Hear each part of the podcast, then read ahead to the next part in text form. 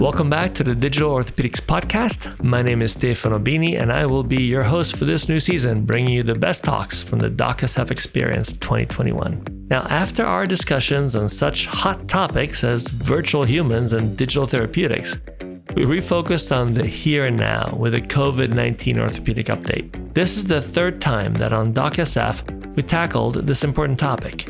We asked four of our star speakers from the past to come back and join us for an update on COVID 19. You will not want to miss it. We will discuss epidemiology with Dr. Rutherford, the virology of COVID 19 with Dr. Schwartz, a peek in the situation in Italy with Dr. Zagra, and a review of why leading with empathy in a pandemic was the best leadership style for 2020 and 2021. With that, please join us on the DocSF virtual stage.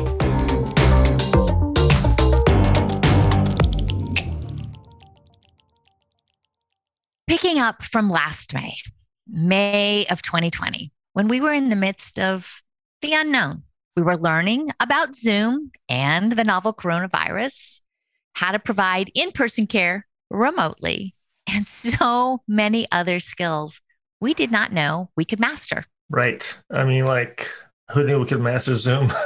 anyway, while terrible things happened, and we acknowledge that. Yeah. We, learn a lot. Yeah. And actually, we saw a lot. So uh, things I hadn't seen for a long time. There were blue skies in Delhi for the first time in a generation or more. Fish were seen in the canals of Venice. And in US stores, we not only ran out of toilet paper, but we also ran out of bicycles because people were getting outside again. And today we're hopeful. You know, we're looking forward to a world that may be forever changed, and we may not be quite out of the woods yet. We're not. And to help us better understand where we are and why traffic still just sucks again. Yeah. And what it all means and where we go next.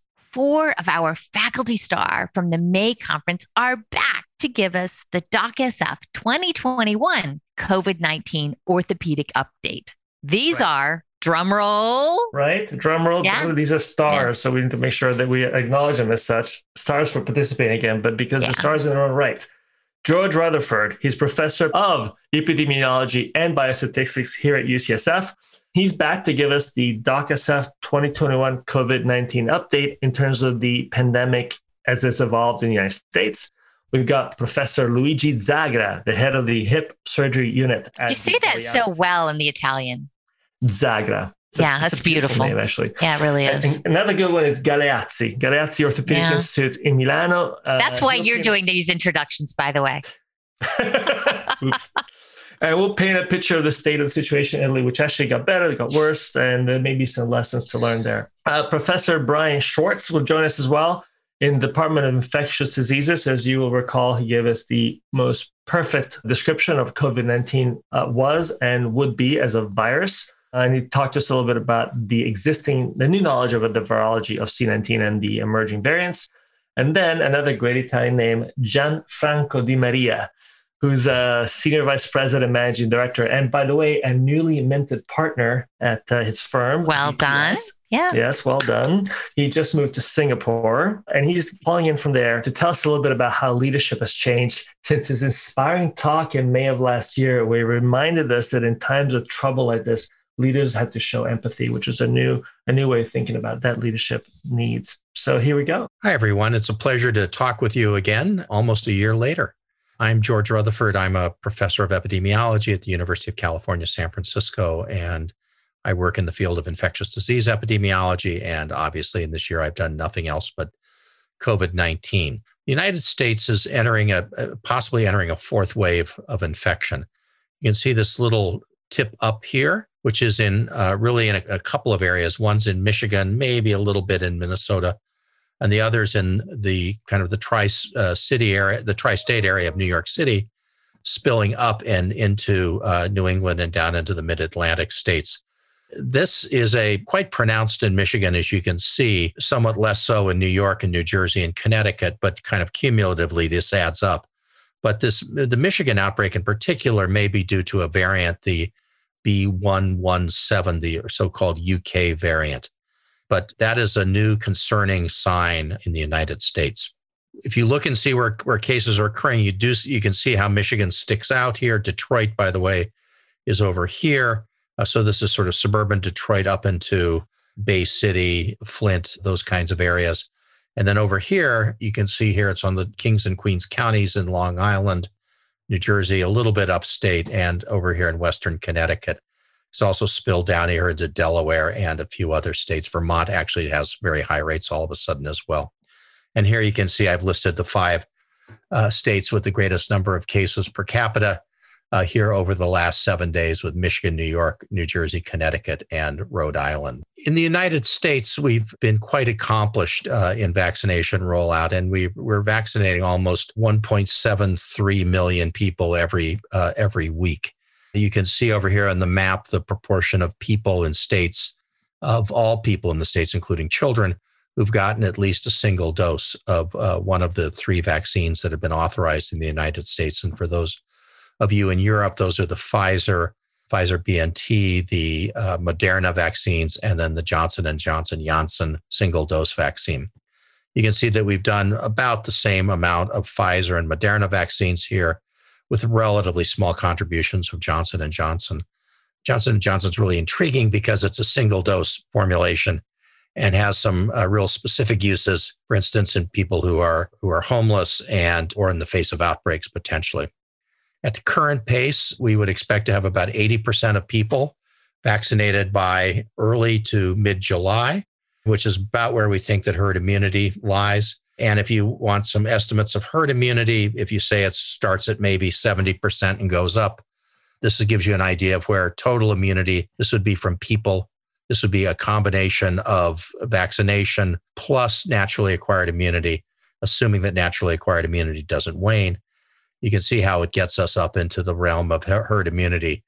And if here again in, in early July, uh, but with vaccine, it'll be pushed out a little bit more. This obviously is affected if there's a lot more transmission, if there are the emergence of really bad variants, and uh, or if there's uh, breakdowns in the supplies of vaccine. Now, a couple of things that have come out in the last uh, few days. One is looking at uh, rates of reinfection following vaccination in the U.S. This is from two medical centers in Southern California, University of California, San Diego, and UCLA.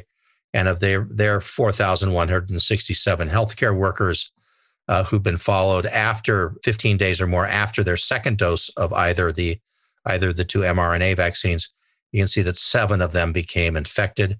Here at the University of Texas Southwest Medical Center in Dallas, you can see that of the people who are who have been vaccinated, four out of 8,121 became uh, infected. So that's all good news. Uh, now, CDC has pushed that and has done vaccine effectiveness studies, which have also looked for not only clinical disease, but asymptomatic infection. And for people who are fully immunized with 14 days after a second dose, 14 or more days after a second dose, the vaccine effectiveness is 90%.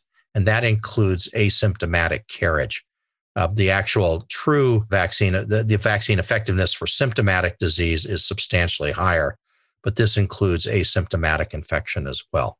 I finally, worldwide, uh, there are large outbreaks in Brazil and other parts of South America, which involve these more difficult variants. In Europe, we're now entering what amounts to a third wave of the epidemic. And this might have been a third wave back here, but this is clearly uh, a third wave. And in India, there's been a, a much bigger, the India's here in purple, there's been a much more kind of expanded outbreak here over the last few weeks. In Europe, this gives you an idea of a density map of where cases are occurring. Uh, but you can see on a, a, per capita basis, you know, Poland, Czech Republic, Hungary, Estonia, uh, Bulgaria are all up there. And if you look at total numbers of cases, France, Poland, Turkey, Italy, Germany, Ukraine, and then it drops off uh, from Russia on down. And you can see the UK down here. Reason this list is so long is I wanted to get to the UK, which has had quite a, an aggressive vaccination policy and has done it somewhat differently in that tried to get everybody in the population a single dose. So this is, gives you an idea of, and in the face of some substantial challenges with variants as well. But this gives you an idea of, of how, what a single vaccine strategy will get you. And then finally, just a cautionary note uh, here we are in South Beach, Miami. Mask, mask, kind of a mask. I think this guy might have something around his neck. He doesn't have his pants on, but he has something around his neck. And I'll I'll throw in with you if you can find another mask here.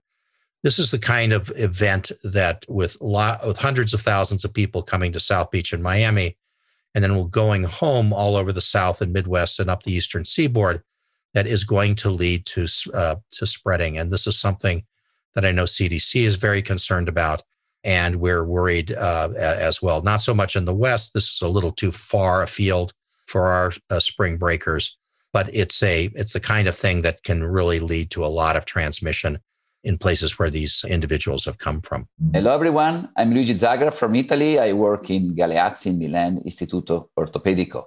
And I will speak about my experience nowadays in Italy with COVID in 2021.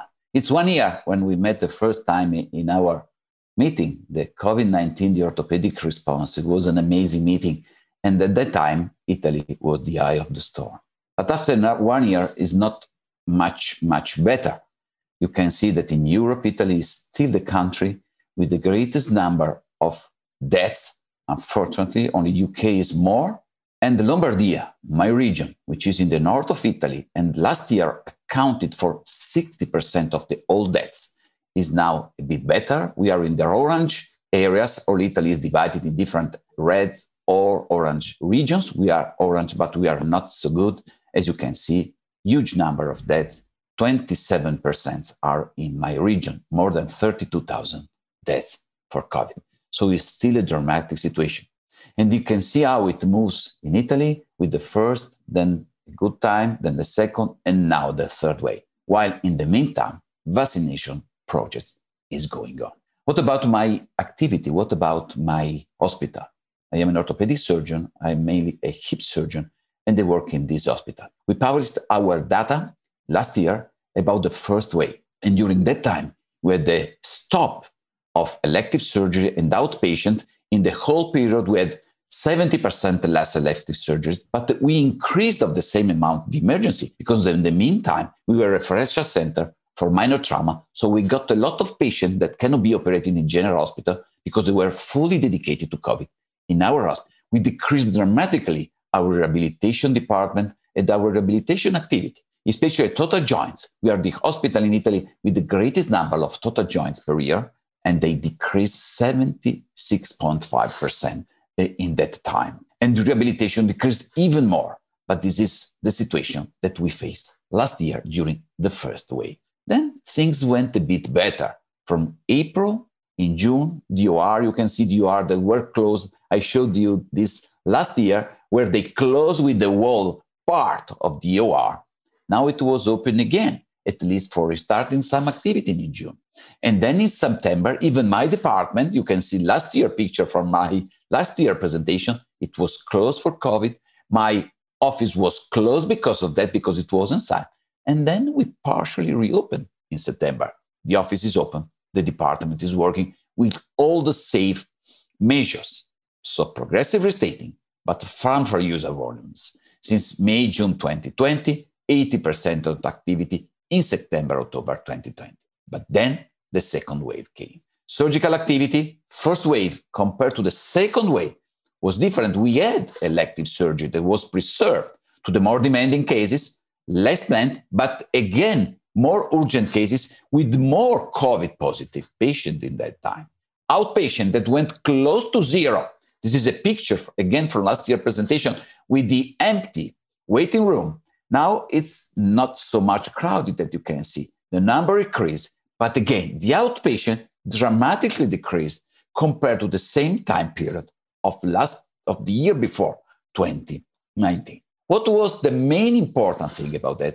A great pressure, a great initiative about telemedicine. We increased a lot about this. It was quite something new in Italy, but you can see how it improved along the months and how we promoted both in our website and inside in the hospital to do telemedicine, to have consultation with your doctor on virtual mode. We also improve at-home X-rays for patients that are not able to move to the hospital to reduce the number of people in the hospital. Now activities nowadays moves according to pandemic and health authority. Swab test for all the patients before admission. No relatives still admitted to departments. Limited number of outpatients at the hospital while vaccination is, of course, moving on.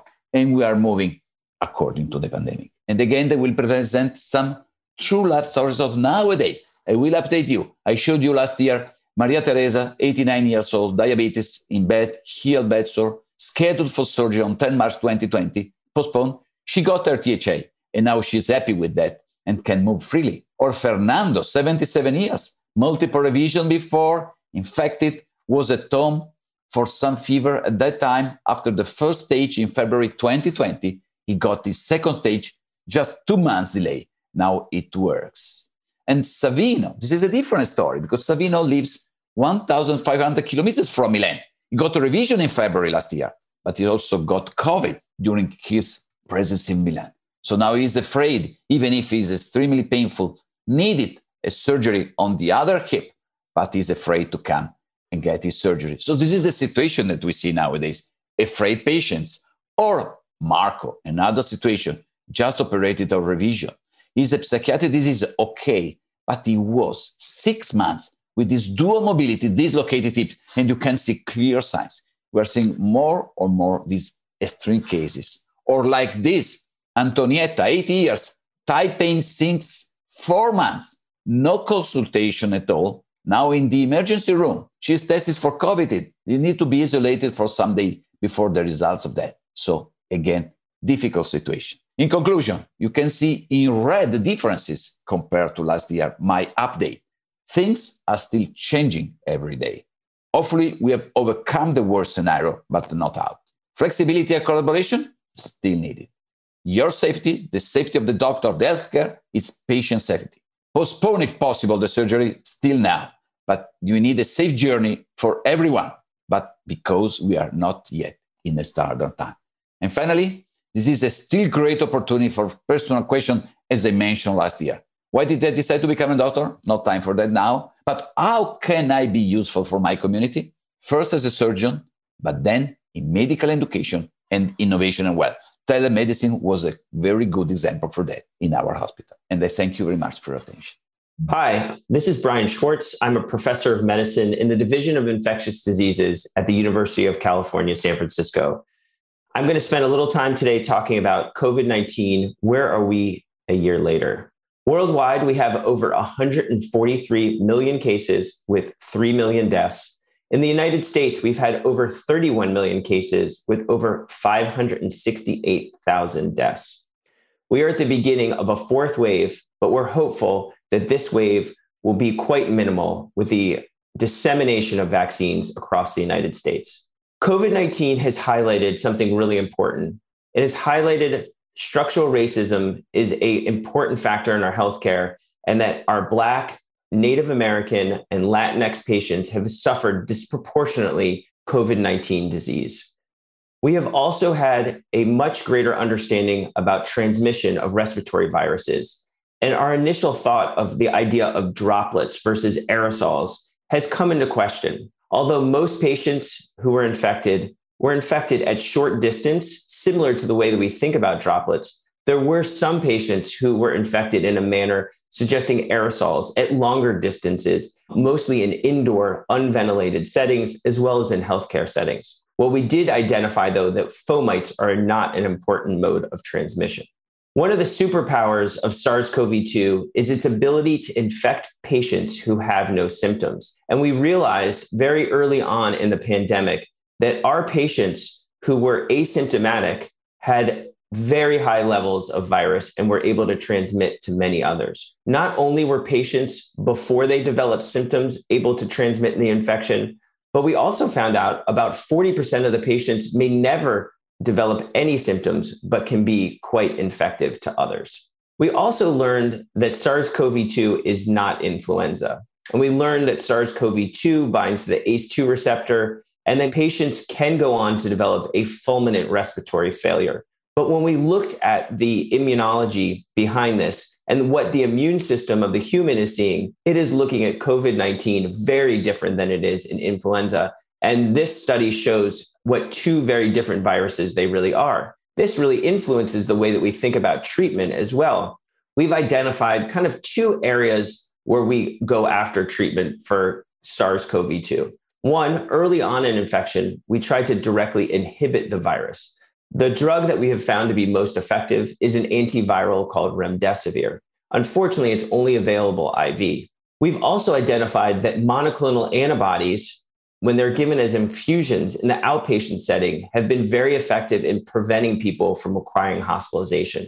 Later on in the course of illness, we have found that this robust and out of control immune response can be checked with corticosteroids. And there have been great studies to show that their corticosteroids are very effective in improving mortality. Other drugs that have been shown to improve outcomes are JAK inhibitors and IL 6 receptor blockers. I think the saving grace for this pandemic have been the arrival of vaccines. Here in the US in late 2020, um, we had two mRNA vaccines, the Pfizer and Moderna vaccine, that received early emergency use authorization from the FDA. And now we have a third vaccine, an adenovirus vector vaccine from Johnson & Johnson. As of today, these are available to all persons in the US 16 years and older. And so far, 26% of US residents are fully vaccinated, 40% have received one shot. And studies from the CDC have showed that the real world experience with these vaccines in the US remain very high efficacy with over 90% efficacy in the US. The US, however, we want to remember is way ahead of many other countries and that we need to be able to get vaccines in the arms of people around the world. Variants are a really important thing that we've been learning about. We expect variants to happen. RNA viruses mutate, and particularly mutations at the spike protein. When you have mutations at the spike protein where it binds, you could have increase in ability to infect, but you could also lose some of the ability of our immune system to recognize that virus and prevent recurrent infection. It has the possibility to prevent things like monoclonal antibodies from working. And it also has the ability for vaccines to become ineffective. So far, we're in pretty good shape. I think many of you are aware of the different variants. The B117 has had no impact on vaccine or monoclonal antibody efficacy, although it has shown a marked increase in transmissibility and possibly some increase in severe illness. The P1 variant in Brazil um, has had no impact on vaccine efficacy, although it is resistant to some monoclonal antibodies. The B1351 out of South Africa is the one that we've been worrying the most about because it has had some impact on vaccine efficacy. We've seen for the Pfizer and Moderna vaccines some reduction in neutralizing antibody titers, although we believe that these vaccines still have the ability to protect us from disease. Some clinical studies have shown a reduced efficacy of the AstraZeneca and Johnson & Johnson vaccines. Although patients may have had mild disease, there were very few patients that had severe illness. And so we believe that they may be still efficacious there as well. And in the US, the West Coast or California variant has shown some resistance to monoclonal antibodies, but no impact on vaccine efficacy. So are we close to the end? I do believe that we are getting very close, but we're only going to get to the end of this with high vaccine uptake and doing it quickly here in the US. We need to disseminate vaccines worldwide we need to keep masking and distancing for those who are unvaccinated and remain vigilant um, at identifying variants and hopeful that more resistant variants don't emerge. Hello, uh, DocSF community, and uh, thank you for uh, inviting me here. For those who were present last year, I had the opportunity to speak about uh, what successful leaders were doing or what, we, what were our insights about how successful leaders were leading through the crisis. And um, if um, if you remember, there were three things that successful leaders were able to do and doing very well throughout the initial stages of the pandemic. The first one was um, making their people understand how to bring value and, and how to leverage on the capabilities that they had in the moment of the crisis. The other great behavior of leaders was about empowering them to influence whatever was the environment that they had around them, the people that they had around them, and how to do that successfully. And the third level was about creating connections, which was one of the things that mostly, most actually of the people were really suffering in uh, in working from home and, and getting the extraordinary moment of uh, of the crisis. Now, um, as we have gone through a bit more than a year now from when we started to uh, investigating what successful leaders were doing, we came up with uh, with a number of additional insights, and uh, we've been uh, doing some research with uh, with with leaders around the globe. And um, and what we saw actually is that this has been a very uh, we've we've called it a very messy environment uh, we've been going through, and um, nobody of us has still any of the answers. But in this messy environment, we identified five traits of uh, successful leaders. And uh, we have identified them uh, through this acronymous, which is indeed messy. And uh, the five words that come with it are multiplying perspective, emotional connection, seizing momentum, sensing the future, and your ego. Now, I'd like to focus on three only of these, given uh, the time constraint that we have. And uh, I'll start with the last one your ego. One of the things that we've seen throughout this crisis is that the old paradigm of um, leadership, the so called superhero syndrome, being strong and holding on to your expertise and being the one you know, that does the tough calls as a leader, that has gone a little bit out of scope and out of date. The leaders that have been more successful have been those leaders that have shown the power of not knowing, the leaders that have had the courage to show their vulnerabilities. Those leaders that have been curious over time have been humble and letting go of that leader centric view. It's not a comfortable way of doing so if you are a traditional leader. Showing vulnerability has been one of the key things that has created bond and trust with the people in the organizations, especially in the last 12 to 14 months. Another aspect I'd like to focus on is the E of the emotional connection typically leadership has been comfortable in that space of uh, we only talk about business here, right? Leaders feel safe behind a professional veneer, and you know, all of the ritual that come in that space of uh, power and ritual symbols, etc. That that has been typical, completely been disrupted. Actually, what people and teams have seen as being successful, or actually has created even further trust, has been uh, looking at leaders that have had the courage to talk about emotive of personal issues being open about, about bad news and showing compassion. So creating that human connection with their teams which is everything but easy especially if uh, you have not been able or you have not been used to talking about issues which are very personal very often. But what really has made the difference in this year is understanding what is happening to the people's life. And especially behind a Zoom camera or uh, or a Teams uh, meeting, it's not so easy to understand that. So creating that human connection has been really one of the key aspects of uh, this last 12 to 14 months. The other aspects I'd like to focus on is about seizing uh, momentum, and um, it's the aspect of uh, leadership switching from a focus on processes which are typically the annual strategy or budgeting meeting, the quarterly result re- uh, review, and uh, the, the performance management process, which is typically so processed.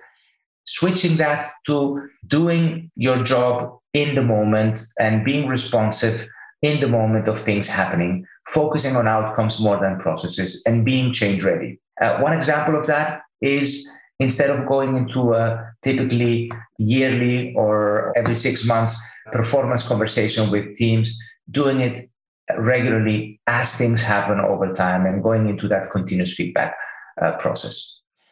The other two aspects I will not focus on focus on at the moment is sensing the future and multiplying perspective. If you're curious about it, do search about this paper uh, on our website www.bts.com uh, it, it, it's an interesting piece of research about what we've seen being successful leadership in this messy in these messy times. Thank you very much for your attention, and uh, hope to see you soon. And uh, good luck, Stefano, with uh, with the DocSF and uh, to the whole community of DocSF. Uh, best greetings. Outstanding. We're we're here joined now by uh, Luigi Zagra, Professor Luigi Zagra from Milano, and Professor George Rutherford from here at UCSF. Thank you for joining us. Luigi, it's like 7.30 your time, right? 7.22? Correct. Yeah. And George, you're around the corner, so you're at the same time as me. All right. So listen, we had some amazing discussions today, updates on the virology, updates on the leadership side. But with you guys, we can get down a little more into the technique, into the aspects of uh, how we live this experience. So the question on anybody's mind George, when can we go back to a wedding, to an opera, to an indoor situation? When do you think it's going to be safe in the United States to do that from a oh. medical perspective?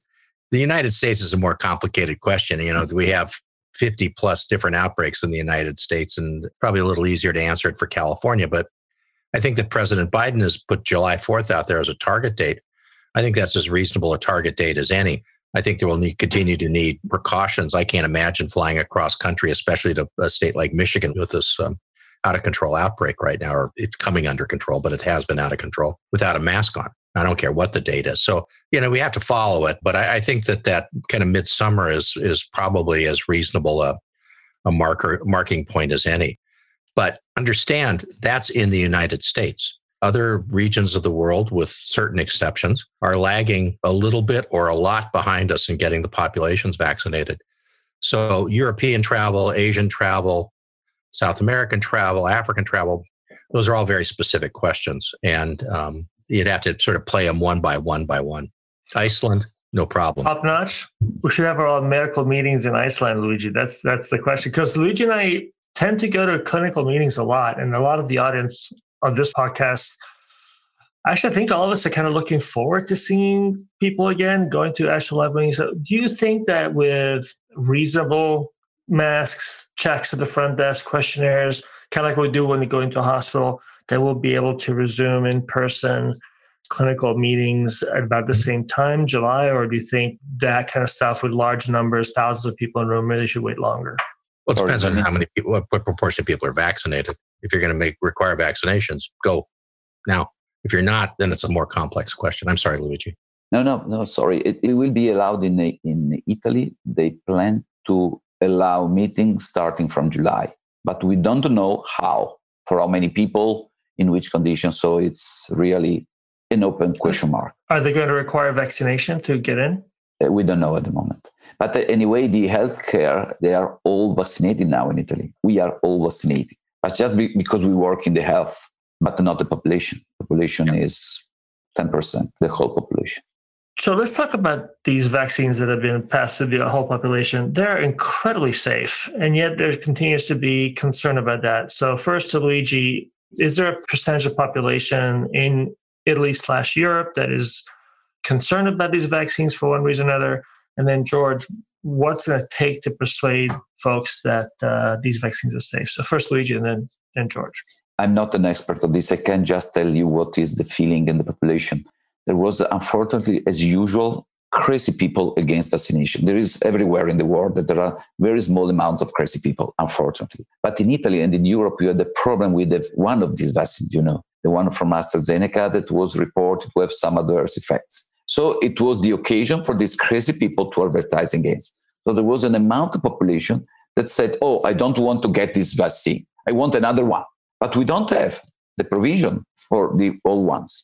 We got the Pfizer at the beginning we were, because we are healthcare. So we got this. And then we went out with the others. And so there was some problem with this. We know so we are going on with the process, but it's, it's a bit complicated. The problem is mainly yeah. supplies. George, what's going to take? So, in the United States, the Centers for Disease Control's Advisory Committee on Immunization Practices yesterday voted to voted 10 to 4 to start up again with the Johnson and Johnson adenovirus single dose vectored vaccine. If you look at the data, the data are pretty compelling for women under 50 and actually my daughter who's my who's my oracle these days you know tweets out everything i say. I told her that I, I wouldn't recommend it for women under 50 if there's alternatives. And the nice thing here is that we have three vaccines that are circulating. We may get novavax which is a protein vaccine pretty soon now as, as well. But our big next big push is to get adolescents vaccinated down to 12 years of age and i think that'll probably come down I was thinking it'll come down next week from FDA and with the uh, extension of the emergency use application. It may actually be a couple of weeks after that because they've gotten tied up in the Johnson and Johnson problems. Interestingly, in Europe, at least a couple of countries, Hungary comes to mind, have gone to the Russian vaccine uh, mm-hmm. because their supplies are so, so short, which makes everybody crazy in the EU, I guess. I don't, you know, it's what I read in the papers. Sputnik was quite effective. Is an adenovirus vaccine as well, as is the CanSino vaccine, which may be responsible for outbreak in Chile. It, it has a relatively lower effectiveness, something on the order of the low 60s. And Chile is a population that's one of these really highly vaccinated populations, like 50% of people are vaccinated, mm. and they're still sustaining a big outbreak. And I think that might be what's under is underlying. You just mentioned a protein vaccine. Tell us a little yeah. more about that, a new one, the Nova. Mm-hmm. Sure, it's called Novavax, and it's a it's like hepatitis B surface antigen, you know, like we give for mm-hmm. hepatitis B vaccine but it's got some you know space age coating on it, um, so it can actually be uh, seen and recognized more efficiently by the immune system. I would have thought it was going to come out in April. Maybe it's a little bit longer now, but I think that'll come into the, that's a, a two dose vaccine as well. So, you know, as long as we have plenty of Pfizer and Moderna, there's no reason to, you know, we probably don't need an extra vaccine. But the, you know, our neighbors, the Canadians and the Mexicans do. Um, so it's, I think it's, you know, I think the more the merrier, the more choices we have, the better. I'd also come back to the Russian and the Chinese vaccines. They have not reported this uh, thrombocytopenic thromboses as a uh, as a problem, and they supposedly have looked for them, but you know, there's always a question right there, isn't it?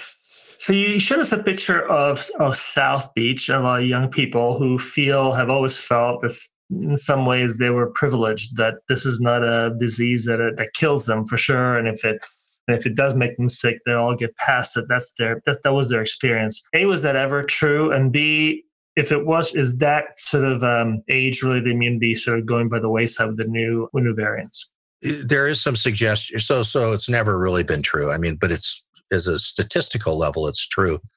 But if you're an individual case, you know, you're an individual case. I think that it's with the new variants, especially the UK variant, the 117 variant, the British think that that's uh, has caused outbreaks among children. Now, when you get down to what their definition of children is, you'll be pleased to know it's anyone under the age of 24. It was like I was on a WHO panel once, and they wanted to define adults as anyone two and older.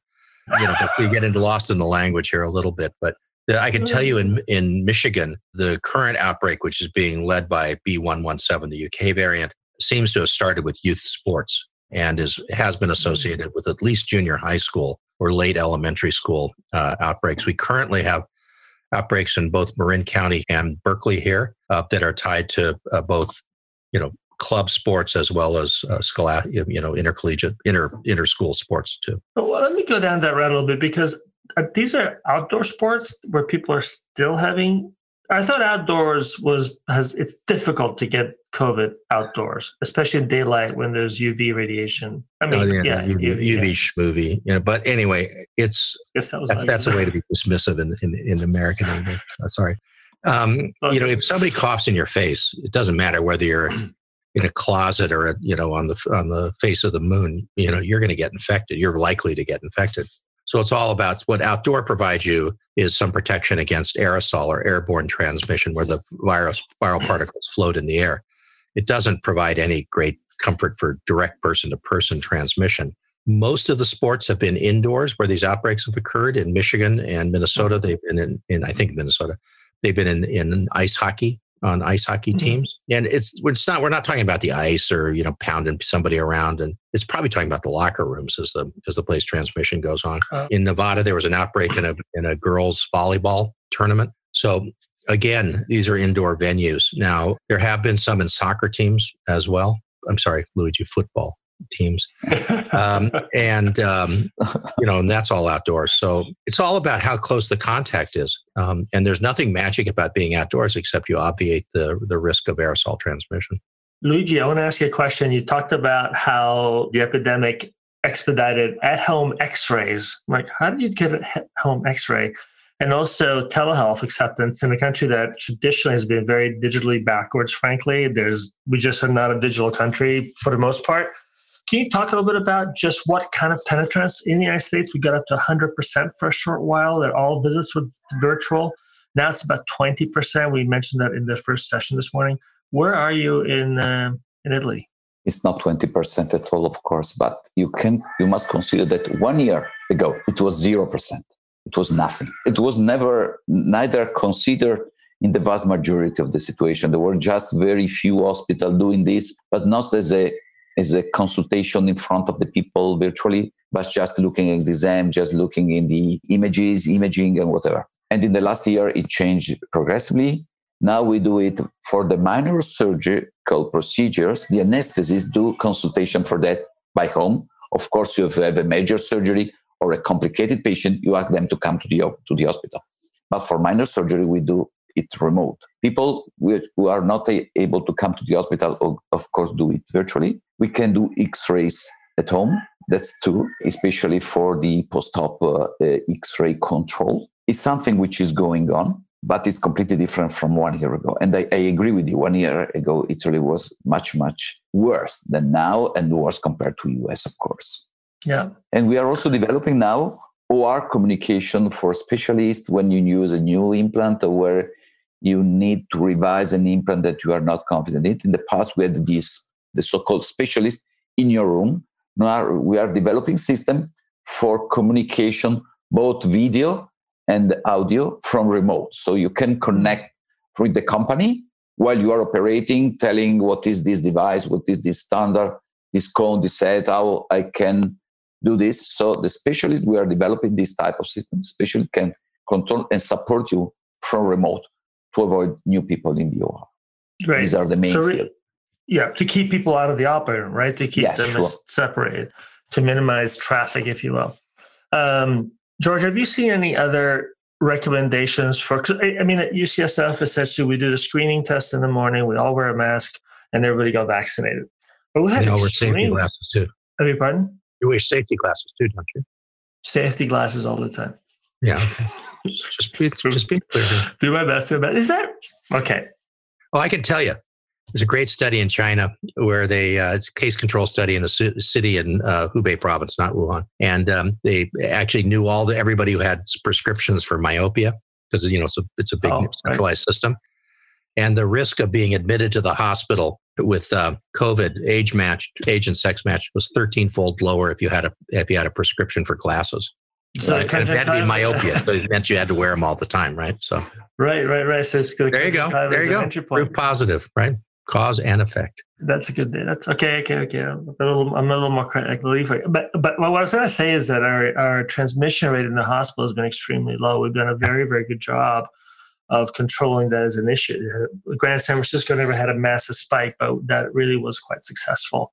I have a question about those few people that have been vaccinated and get sick. My understanding is that they get sick, but they get they're much less sick. Is that right? It's just that it's like a cold or minimal, because that gets to the question of people transmitting it. Yeah. People who vaccinated, they say, "Look, why do I have to wear a mask at all? I'm not going to get it. I'm not going to transmit it." But actually, we can host it for a while, mm-hmm. for a period of time? You can get infected. If you're a vaccine failure, you can get infected. We were just looking through our big cohort study today for uh, yesterday afternoon for vaccine failures, and we have like 10.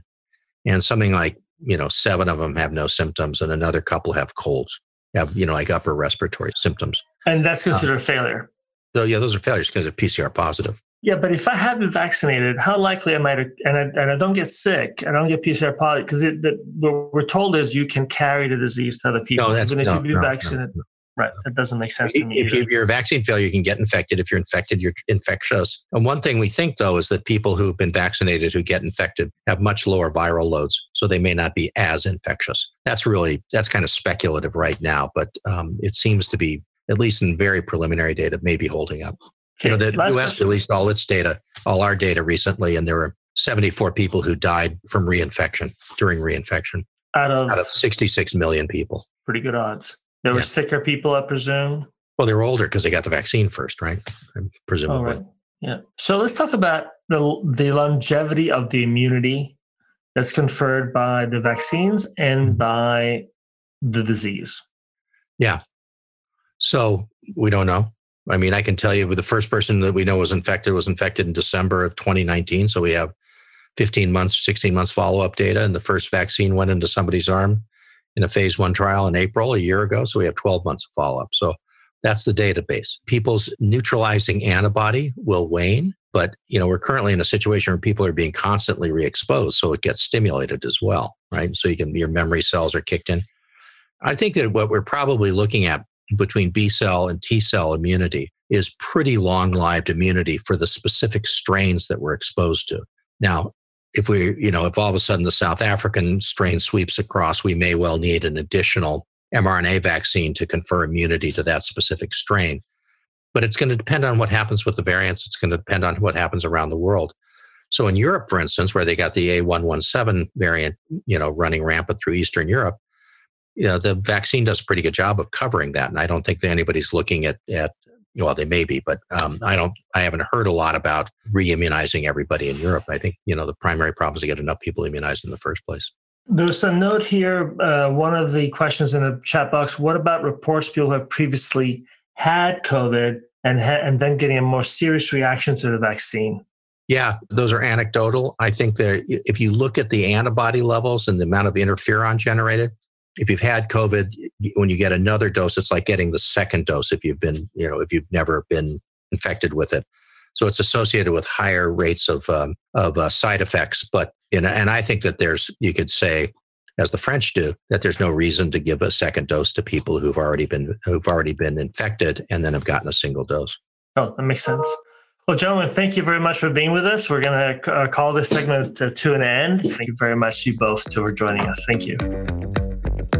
On behalf of all of us at DocSF, the Digital Orthopedics Conference in San Francisco, thanks for listening and for joining our community. If you enjoyed the podcast, please consider leaving us a five star review and tell your friends. And if you're interested in joining our team, participating, or being interviewed on DocSF, please let us know. If not, please join the revolution and listen up for our next podcast.